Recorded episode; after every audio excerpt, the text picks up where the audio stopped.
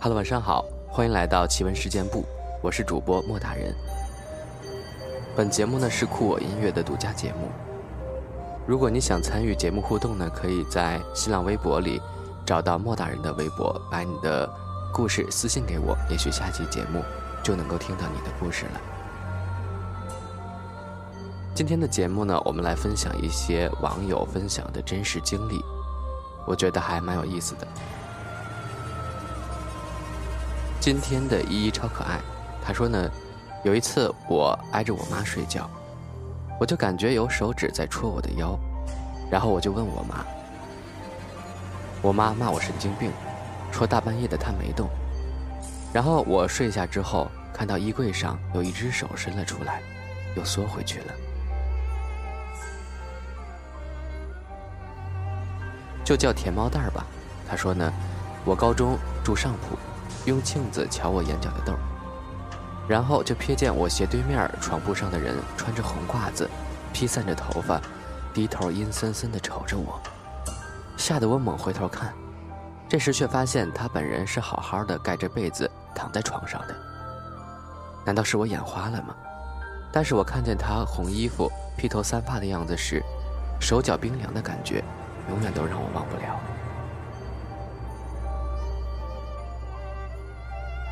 猫总的肥猫，他说我朋友是幼师，然后有一次他班上有个小姑娘一直在哭，说有人踢她，他们就看录像，发现其他小朋友都没有踢她，然后就安慰她几句，接着那孩子一直在哭，他们就给孩子妈妈打了电话，孩子妈妈说下午过来把孩子接走，看看他有什么问题啥的，然后下午老师合计着给孩子妈妈拍一段孩子的视频。结果那孩子露出的笑容，特别的诡异。难道是冥冥中有什么东西在踢他吗？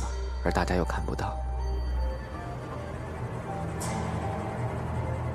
朴二白他说，大概在我小学三年级的时候，我晚上在外婆家，我从厨房跑到客厅，中间有一段黑乎乎的走廊，我跑过去，突然一个白色的东西从我头上掠过去。我还下意识地躲开了，然后我转头一看，什么都没有，就很奇怪。我跟我妈讲，她说是白虎，幸好没有舔到，不然会生病的。到现在我还很困惑。还有一个朋友说，我遇到过一次进入无人之境了。大概在五六年前，我去某城玩。到了住的地方还好，在酒店睡了一觉，醒来一切都像平常一样。因为饿，所以打算去一家自助餐厅，于是出了门，打算走去离得不太远的商场。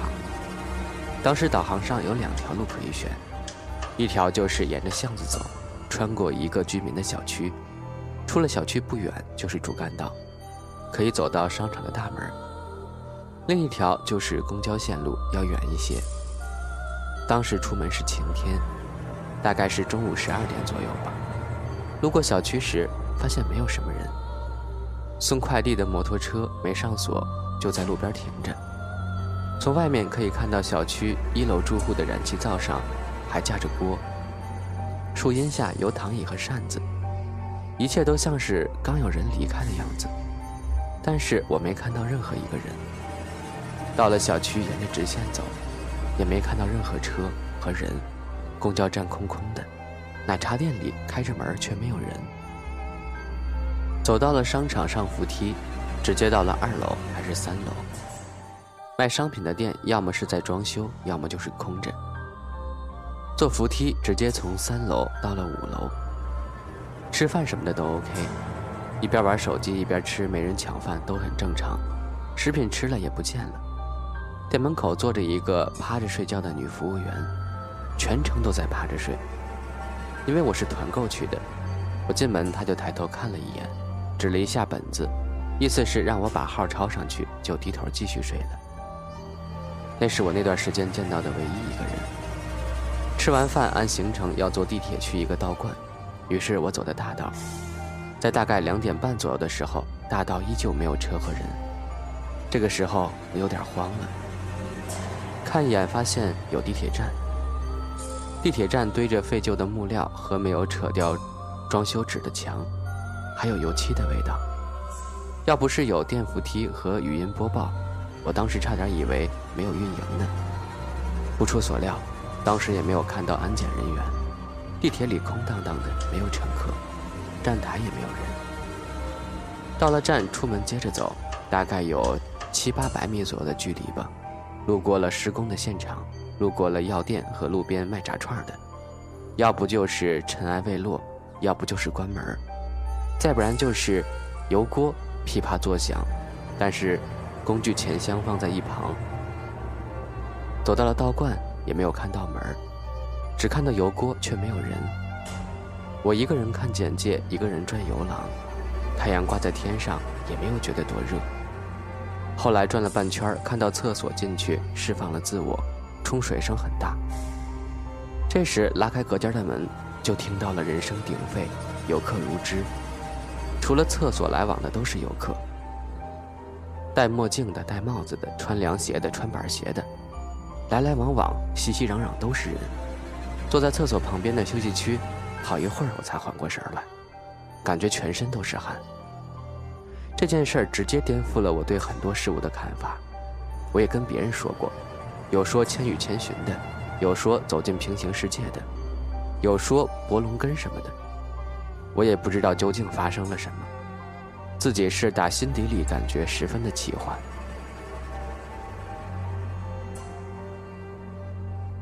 还有一个朋友，他说呢，我脸上长了一根福气毛，长长的白毛。有一次晚上睡觉老脸掉了，第二天就来了姨妈，那几天也特别倒霉，然后不到一周又长回来了。上一次被人拔掉了，又开始特别碎。这次用了一个多月才长出来一点儿，可是自从它长出来以后，又顺了很多。我真的要守护好它了，即使每个人看到它都想把它拔掉。望博人他说呢，有一天风特别大，我也在店里待着，妈妈指着对面摇摇欲坠的牌匾说：“肯定要刮掉。”结果马上就砸到路面上了。接着大家就觉得神奇，要我妈再说一个。她说：“儿子一会儿去门口等着接钱。”十秒钟都没有，就看到我舅骑着摩托车带着一筐子零钱来，然后大家要我妈买彩票吧。结果那左号不是第二天的大奖，而是那一小时内的小奖。最诡异的是，我妈选的那左号就是对面掉下来牌匾上的电话号码。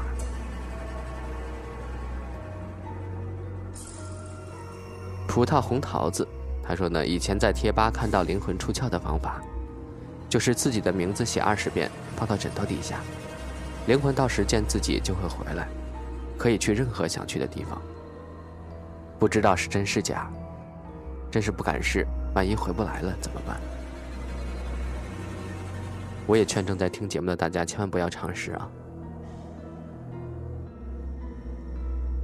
王芳同学，他说呢，当时初中宿舍晚上刚熄灯，过了几分钟，洗漱台的水龙头突然被打开了，而且是那种被完全打开的水声，吓得全宿舍尖叫，已经都爬上床了。最后宿管阿姨过来关的水。还有一个恐怖的，当时是初中快要毕业了，晚上睡不着，找朋友去阳台，把阳台门关上，在那儿聊天刚好也觉得凉快了一些。后来突然闻到一股尿骚味儿，感觉还有水落下来。当时还开玩笑说可能是楼上的在上厕所，结果才发现当时我们已经是在顶层了。反应过来后，我只知道有点毛骨悚然。现在想想，估计是哪个人大半夜的在顶楼吧。当时我们那个学校还挺多稀奇古怪的传闻的，一件事情传的整层楼的女生都在说。到了我耳边，就是说当时宿舍的人醒来，衣服被子上都是血迹，好几个人的衣服上都有。放在厕所的拖把上的血迹也很多。我不是吴应杰，他说呢，我小时候卡了鱼骨都在喉咙里，吞米饭喝醋都没用，后来看见了奶奶转过身，在一杯水里画了一个符咒，我一喝下去，鱼骨就没了。喉咙也不痛了。我怎么问他，他都不肯教我，他还不承认他画了，说我眼花了。奶奶好神秘啊！一定会什么秘术吧？可丽饼带我飞。他说呢，我大学的时候有一次梦到坐公交车，两个眼睛都流血的女人转过头来看我。吓醒了之后，发现我的小熊布偶两个眼珠子都掉出来了。从此睡前我都要检查一下他的眼珠子。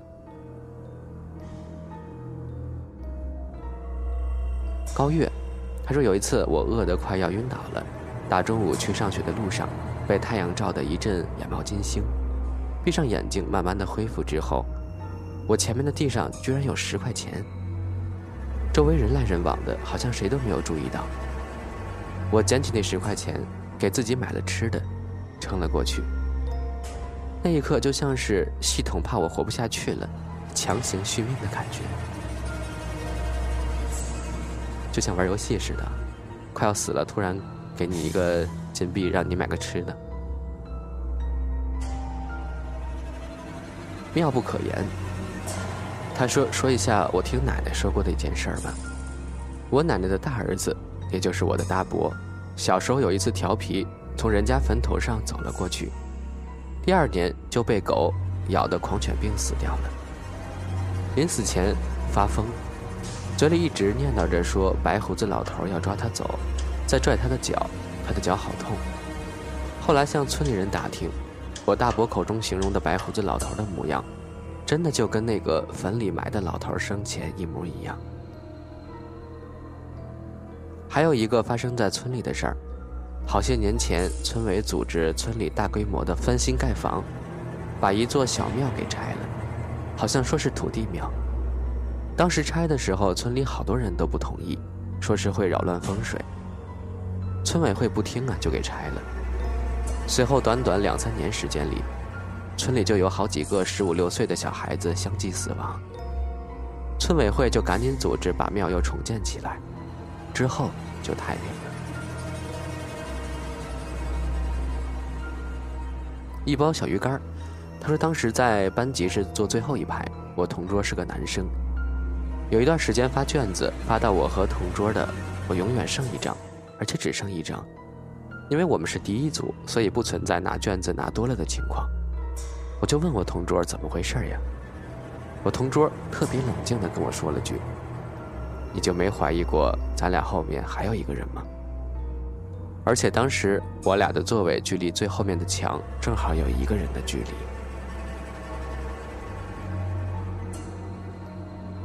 潜逃记录仪，他说呢，大姨夫喝醉了，倒在路边雪地里睡着了。马上就要冻死了，后来保安巡逻发现他在雪堆里蜷缩成一团就用他的手机给家里人联系上了，才把他送回来。后来他回忆说，他当时做梦了，梦到有一座桥，外公在另一头，外公那时候已经死去多年了，他就在桥这一头，他就往外公那头走，外公呢就死活不让他过去，让他回去，一边拼了命的把他往回推。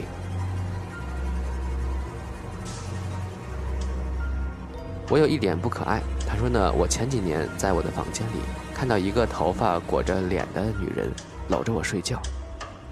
下一秒我就醒了。醒来之后真的不敢翻过身去看。爱景扎依然，他说呢，我公公去世没多久，我做梦就梦见他在开车，然后和我说鞋子太大了，刹车都不好踩。然后第二天我就问婆婆。婆婆就说：“从医院回来那天呀，把尸体放进棺材时，我公公鞋子就掉下来一次了，是买大了一码的。”